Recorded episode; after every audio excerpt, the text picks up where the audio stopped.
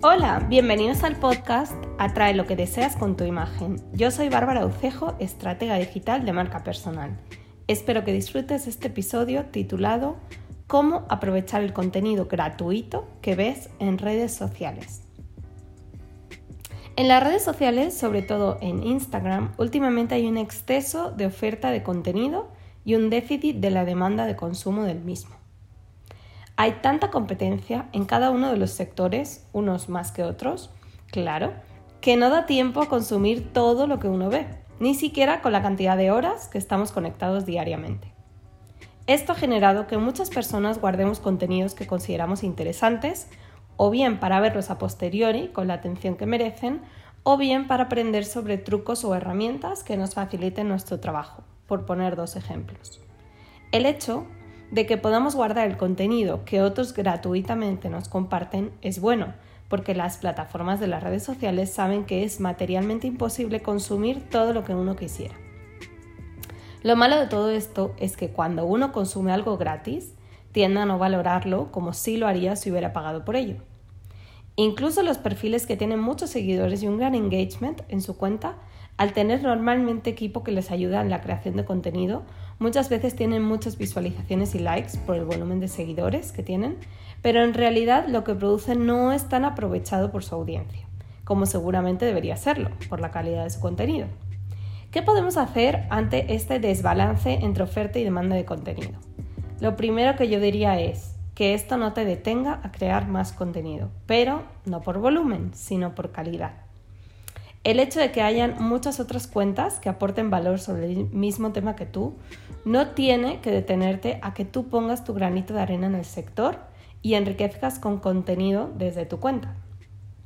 Lo que sí creo es que en lugar de enfocarnos en el número de publicaciones que podamos eh, semanales, deberíamos enfocarnos en la calidad de un número de publicaciones que podamos sostener en el tiempo para que dichas publicaciones sean de calidad. Dicho esto, algo que a mí me ha servido bastante desde que lo hago es guardar carpetas de los contenidos que me interesa poner en práctica posteriormente. Ejemplo, a mí me gusta crear historias que realmente sirvan de algo y no solo para contar mi vida por allí. Entonces de pronto veía ideas para mejorar las historias o stickers que son más originales que los que por defecto te ofrece Instagram cuando pones la palabra clave en el buscador de GIFs.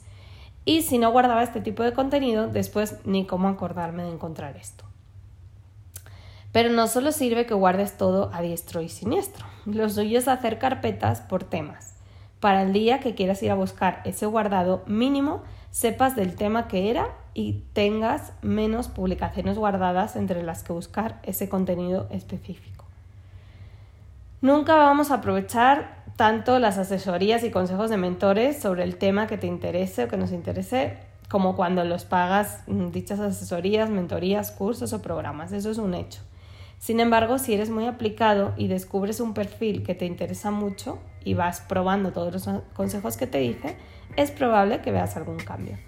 Dicho esto, mientras puedes aplicar esta recomendación de guardar por carpetas, e irte nutriendo de unos y otros sobre los temas que más te interesan profesionalmente hablando.